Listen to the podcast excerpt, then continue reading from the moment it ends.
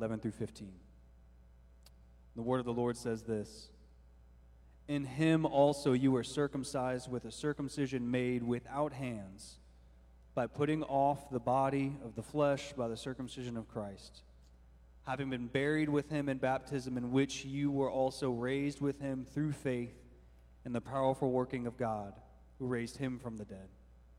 And you who were dead in your trespasses and the uncircumcision of your flesh, God made alive together with him having forgiven us all our trespasses by canceling the record of debt that stood against us with its legal demands.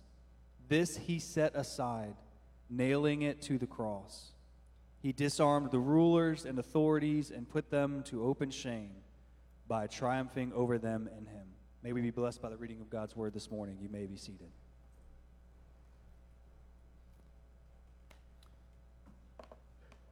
Good morning It's good to again gather in God's house with God's people. Just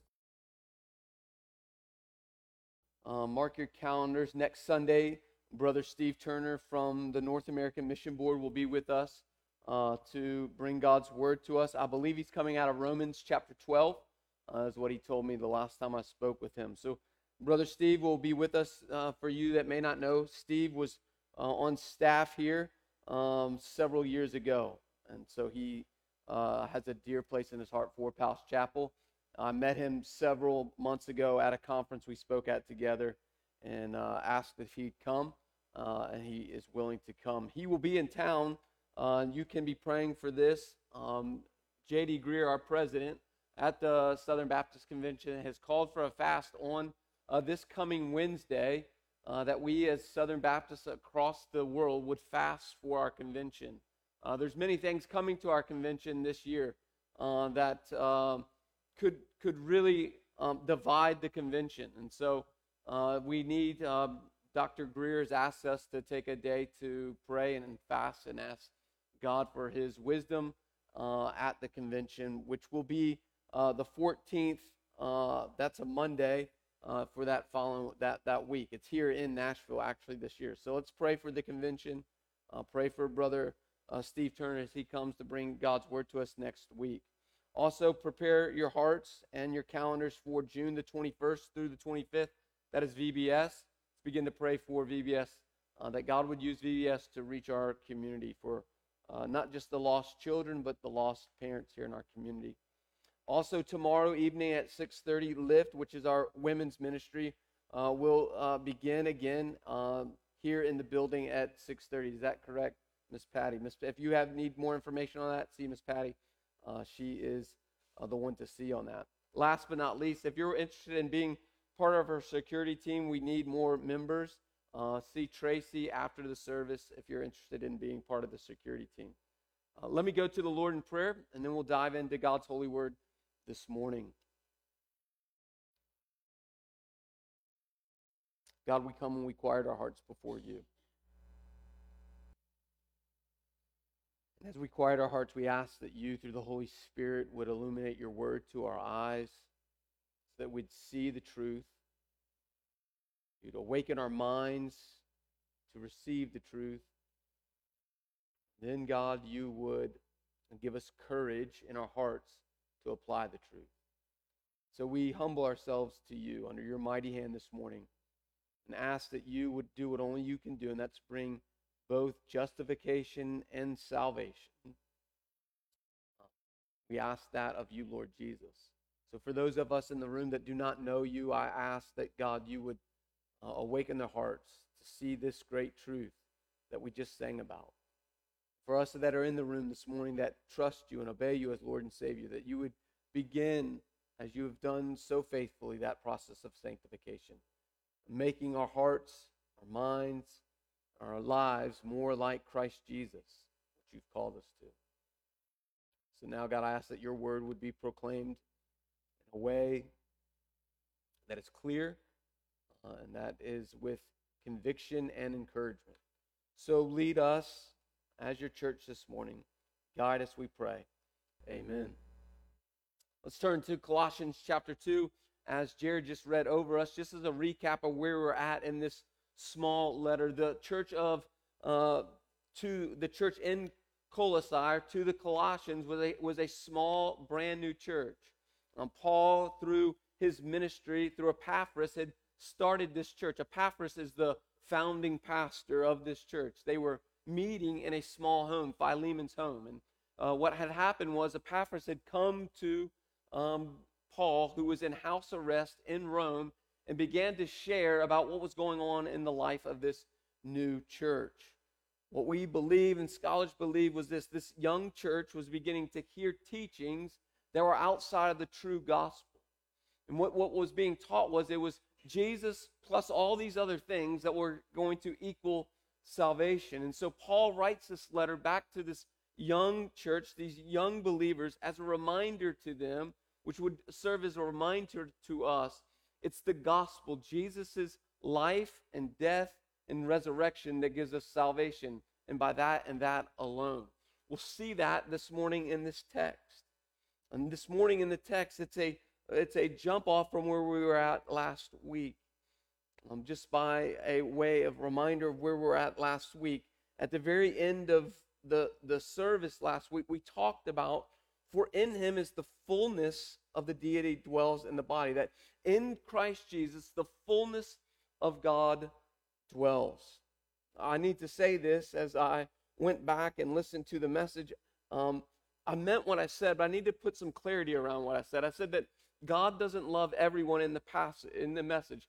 That's not exactly what I meant in that passage, though that is true in uh, the, the Bible. We see that. God says that about Esau. He says to Esau, I hated Esau. So you cannot love Esau and hate Esau at the same. What I meant by that was there, was, there is a teaching that is happening that says because God loves everyone, everyone is going to heaven and there is no hell. That is what I meant by that statement. That no, yes, God loves everyone. Just, just because He loves everyone, in His love, He also brings judgment. And His judgment, people outside of the sovereign work and the blood of Christ will die and perish in hell. So that I want to bring clarity to what I said last week. If anyone went home scratching their head, like, I cannot believe our pastor said that, I was like, well, well, I have next week, by God's grace, to come and clarify that statement. So, back to the text. So here we are. The fullness of God is dwelling in Christ. And then Paul says this, and now we are fully in Christ. And so, what does that mean for us? Well, Paul in this text is going to now show us how is it that the fullness of God dwells in Christ, but more importantly, how is it that we now dwell in Christ? Because if we don't dwell in Christ and Christ dwells in us, then our salvation is meaningless. It has no power, it has no working to get us into salvation or into relationship with God. And so Paul is going to flesh this out in three ways. The three ways he says is this is in verses 11 and 12. It's through Christ and Christ alone that we have a new life. So in Christ, being in Christ and Christ in us, we have new life. The second thing he says is this it's in Christ, and Christ alone, that we have forgiveness. And then the third, that's in verses 13 and 14. And then in verse 15, he says, In Christ, in Christ alone, we have victory. So Paul is going to come out of the gate saying, if you want life, if you want forgiveness, and if you want victory, it's all found in Christ, in Christ alone. So let's look at how Paul does that and says that to us. How is it that we have this new life in Christ? If we were filled in Christ Jesus, how is it that we have this new life? This is what he says in verse 11 and 12. I'll read the passage again. It says, In him, that's Christ. So he says this in him, the fullness of God dwells. You now dwell in him, and now in him also. This is on top of that, with that, or more explanation of that, what it means to be in him, says this In him you also circumcised with a circumcision made without hands, by putting off of the body of the flesh by the circumcision of Christ, having been buried with him in baptism, into which you were ra- which you are also raised with him through faith in the powerful working of God. And so Paul says this about our new life. What was happening in the church was this there's two things that you'll see throughout the Bible that are a reminder of to us about our covenantal relationship with God or God's relationship with us. The first sign was given to us back in Genesis chapter 15, clarified in Genesis 17. That's the sign of circumcision. Remember in Genesis 15, we spent time in Genesis 15 that God came to Abraham and said to Abraham, This is the promise I have for you. I'm going to make you a great nation. And in that great nation, out of you is going to come a king. And out of that king, he's going to save the world. And so out of that, there's this sign that comes with that covenantal promise. It's a sign of circumcision. So he says in Genesis 17 to Abraham, Because of this promise that I'm given to you, the sign will be for all the males, but also for all the females. All the males need to be circumcised. That is why there is circumcision. It's not just for us, now it's for us here in America. It is a medical procedure. But back then, it was not a medical procedure alone, it was a sign of the covenantal promise that God had given to his people. And so, what was happening in the church was this that they would say, if you were a believer, you must be circumcised. And so that these false teachers were coming in and saying, remember, it's Christ and Christ alone, but now it's Christ plus your circumcision.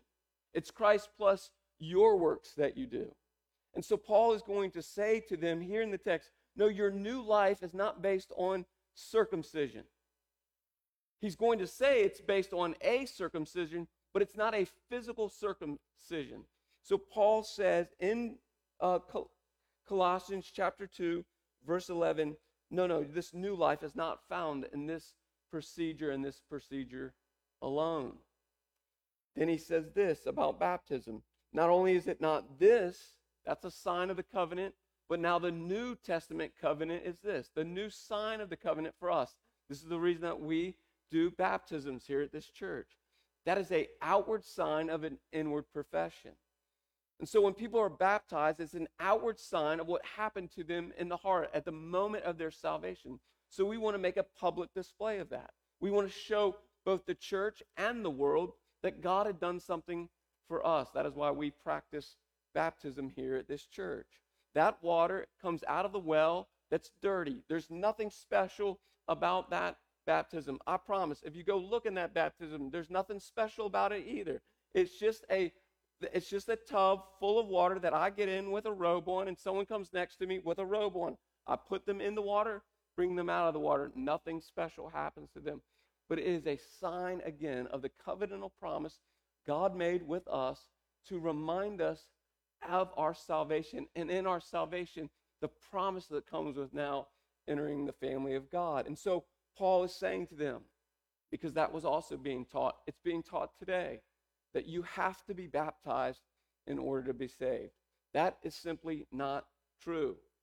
We can point to the cross to know that's not true. At the cross, remember, on the right and on the left are two wicked men.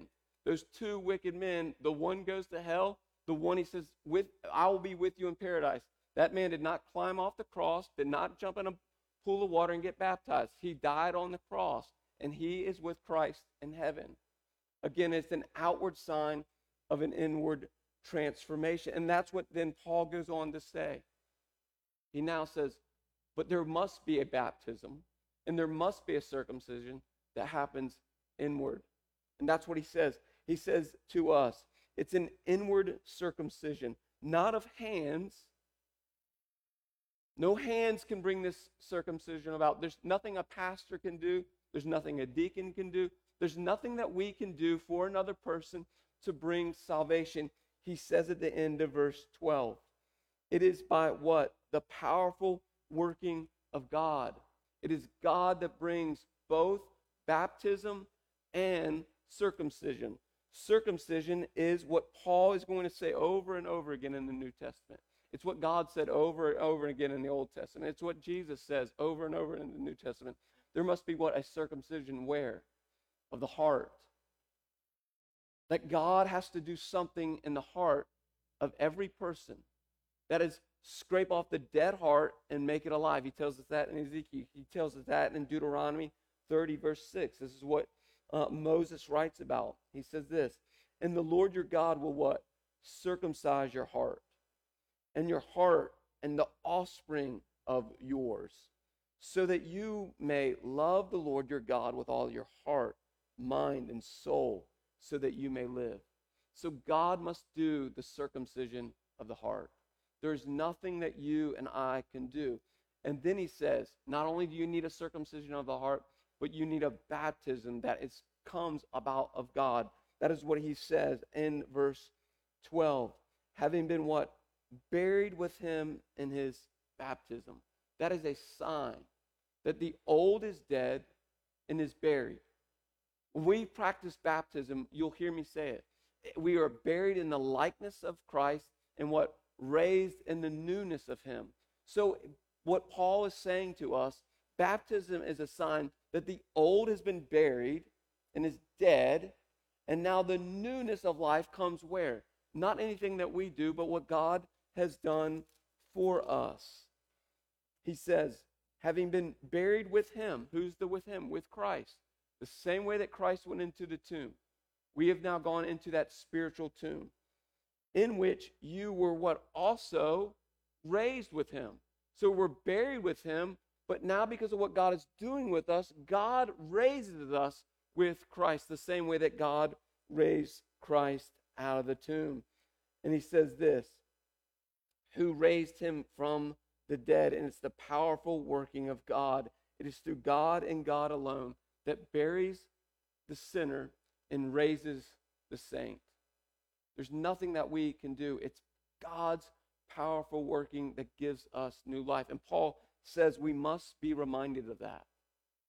There's nothing in any of us this morning that can bring new life. Paul's going to go on to say this is how it happens.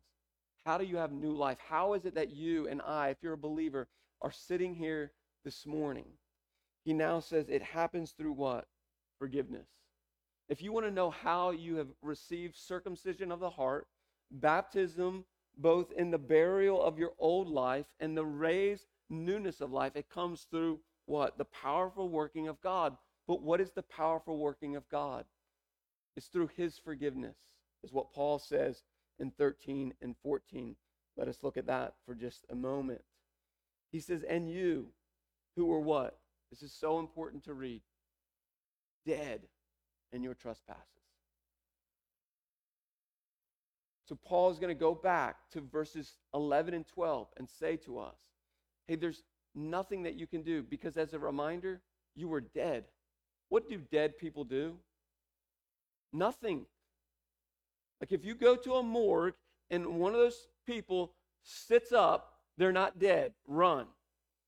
When you go to a morgue, all those people are dead. Dead people can do nothing. And Paul is reminding us of that. Hey, remember, this life that you've given to us is through Christ and Christ alone, of no merit over your own, because you were dead in your trespasses. You were dead in your sin. You could do nothing on your own. He said, You were dead in your trespasses and the uncircumcision of the flesh. He goes back to the circumcision. You were dead and you were uncircumcised. Dead people cannot circumcise themselves. He says, You were dead in your trespasses and the uncircumcision of your flesh. And now he says this But who did the circumcision for you and who made you alive? It says this God made alive together with him. It was God who did it for us. So, the first thing that we see in the forgiveness of our sin is that we must be reminded that we were dead in our trespasses. Paul says this, flip over to Ephesians chapter 2. I believe Paul nails it when he says it this way in Ephesians chapter 2, verses 1 through 10. It's going to sound very familiar because this is what was being taught, this is what's still being taught. Christ plus something equals salvation. Paul goes back to the church in Ephesus the same way he does in Colossae and says this. Verses 1 through 10, Paul says this, and you were what? Dead in the trespasses and the sins in which you once walked. You were dead. You, I, we, we were all dead, following the course of this world, following the prince of the power of the air. When we were dead in our trespasses, we followed Satan and Satan alone. We were dead in our sin and our trespasses.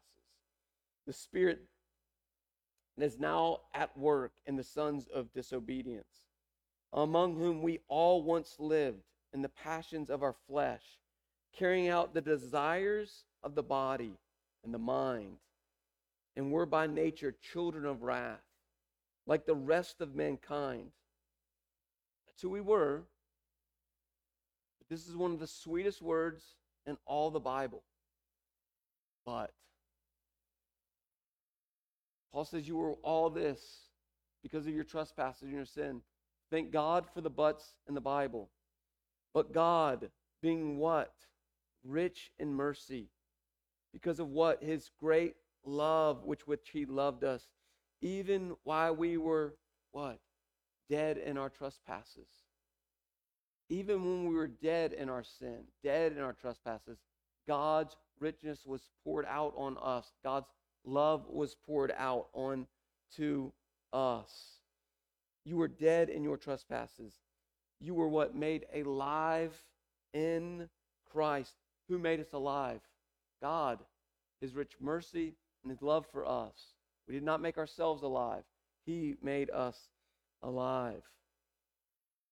He awakened our hearts to live together with Christ. By grace you have been saved. And raised up with him and seated with us in him in the heavenly places in Christ Jesus. So that at the coming of the age, he, Jesus, might show his immeasurable richness of his grace and kindness towards us in Christ Jesus. For grace you have been saved through faith. This is not of your own doing, it is a gift of God. The first thing that we see in forgiveness of sin is a free gift of God, of no merit that we ought to be owed it or deserve it. It is a free gift. We were dead in our trespasses. The next thing that we see in the text is this back to Colossians chapter 2. Not only did he forgive us, but how did he forgive us? He forgave us because he made us alive. It says that in the text. God made us alive. We see that in Romans chapter 6, verses 20, 20 through 23. It says, For this, in 23, for the wages of sin is death, but the free gift of God is eternal life. It is God who freely gives us forgiveness of our sin. We'll see later on in this passage what our sin ought to give us. He says, now it's through you being first, you got to know that you're dead. Then you got to know that you've been made alive in Christ. Now he says, this is how you've been made alive in Christ. It's through the forgiveness of your sins. The word forgiveness there simply means this to be released from the punishment of it. Forgiveness, God forgave us of our sin, which meant at the moment of our forgiveness, he released the forgiveness. We saw that in Ephesians chapter 2. The punishment of our sin is the wrath of God. God's wrath ought to be poured out on every single one of us. But his free gift spares us from that. Now, how does he forgive us of our sins? It's not just that he simply forgives us, but now look at how he forgives us. Two ways he forgives us. It says he canceled our debt. So not only does he release us from the debt, but now it says they've been canceled, which means, which means somebody else has paid for it. Like if you owe somebody something, you can cancel it, but somebody's gonna that's gonna get paid out by somebody somewhere. I remember in high school, uh, my uh, economics teacher used to tell us this all the time. There's no such thing as a free lunch. That was like his go to saying, and it got old. But now in my salvation, there's no such thing as free forgiveness. It costs somebody something, it just didn't cost you anything. It cost God dearly. So, you and I, the cancellation and the forgiveness of our sin was what? Paid for fully by God. How? Now he tells us the how that happened. So he says, You're dead in your trespasses. You've been made alive in Christ because you've been forgiven and your debt has been canceled. But how did all that happen? Let it be no mystery how that happened. He now says, How it all happened was what? By the cross. He says in verse 12 or 13 and 14, by canceling the record of our debt that stood against us and its legal demands. Its legal demands are simply this the wrath of God. That is the legal demand that Scripture says that is owed to sin, is the wrath of God. But by God's great mercy, He, God set it aside by what? By nailing it to the cross.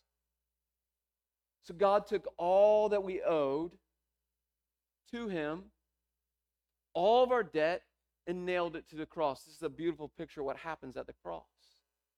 See, at the cross, what would happen is this. You see this in the story of Jesus. Remember, when Jesus is crucified, what do they do? They, nail a plaque above his head. That plaque, it said this it said, He is Jesus of Nazareth, and then it listed out what his claims were. What nailed him to the cross was that he said he was what? The king of the Jews. He said he was the king of the kings. He was Lord of lords. That is what's nailed to his head. That, that is not some cool symbol that makes the cross look even cooler. No, that was a document that was nailed to the cross so that every bystander could come and see the punishment fit the crime. The crime was he claimed to be God. And so, because he claimed to be God, his punishment was what? Nailed to the cross, so that all spectators could see what he did and what he said. And so, what Paul says now is hey, that same thing that happened to Christ happened to you, but it didn't happen on your cross, it happened on his cross. Everything that you did, everything that I've did, everything we've ever done was nailed on the cross. All the shame that ought to be brought onto us because of our sin was nailed to his cross, and he endured our shame, which gave us forgiveness. That is what the cross does for us. It is not a cool gold thing you wear around your neck. It is the most humiliating, shameful act that could ever be put onto somebody was the cross. And Christ, through Paul, says this everything that you did and everything I did was nailed to the cross, but because it was nailed to the cross, it was been released from you and forgiven for you because somebody else paid for it. That is how you are forgiven, but that is how you are now made alive in God.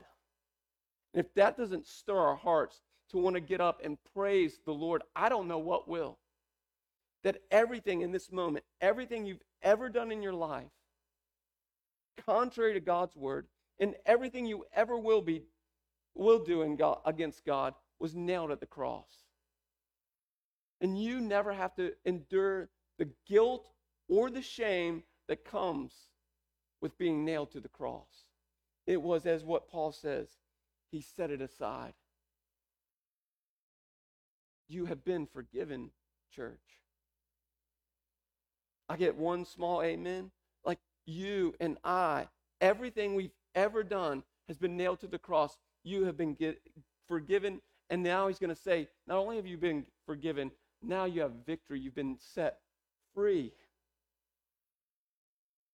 And so Paul is going to go back to the church and say, don't forget, it's Christ plus nothing that gives you life and life to the full. That life comes through forgiveness but what else does that forgiveness bring? It brings what he says in verse 15.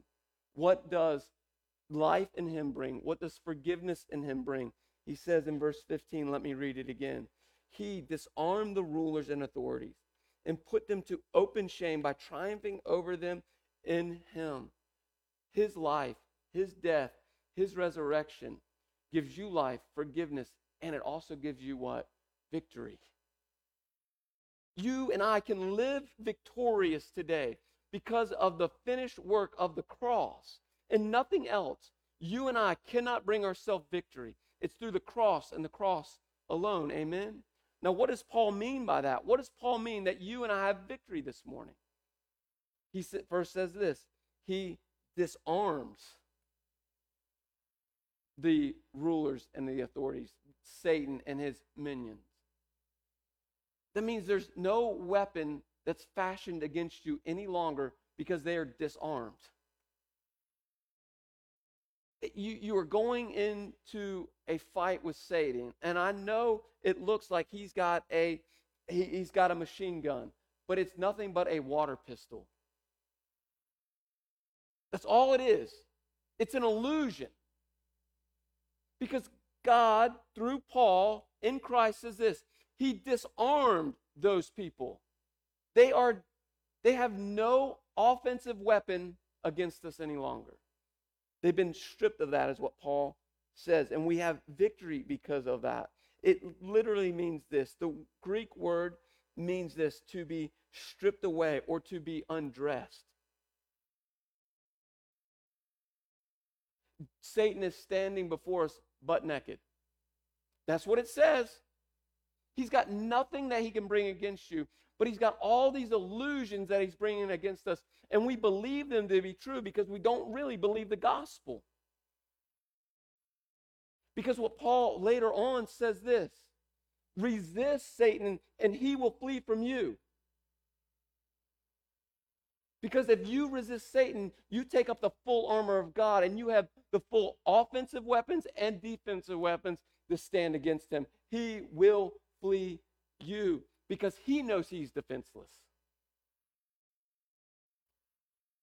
And then he says this not only is he defenseless, but he puts them now into open shame. What does that mean? Here's what Paul is getting at. Here's the picture that he is using here in the text.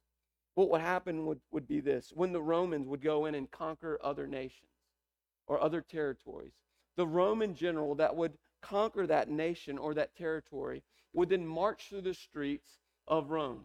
How he would march through the streets of Rome, he'd be up front, all of his soldiers would be behind him. The people would come out of Rome into the cities and they would cheer this Roman general on. It'd be it like this one day, God willing, the Titans or the Predators win a championship. We will throw what? A ticker tape parade. We will all go downtown Nashville. We will definitely get COVID again, but we will cheer our ever loving minds out because they won a championship. If you've ever been there, seen it, they go crazy when the, when the championship team comes through the city, do they not? Millions of people go. That is what Paul is saying. He's saying this is what it looks like. The King of Kings, the Lord of Lords, is triumphed over everyone, and he's marching through the city, and everyone ought to be rejoicing. But that's not where the word picture stops. It's not just that this triumphal king, this triumphal uh, general is marching through the city.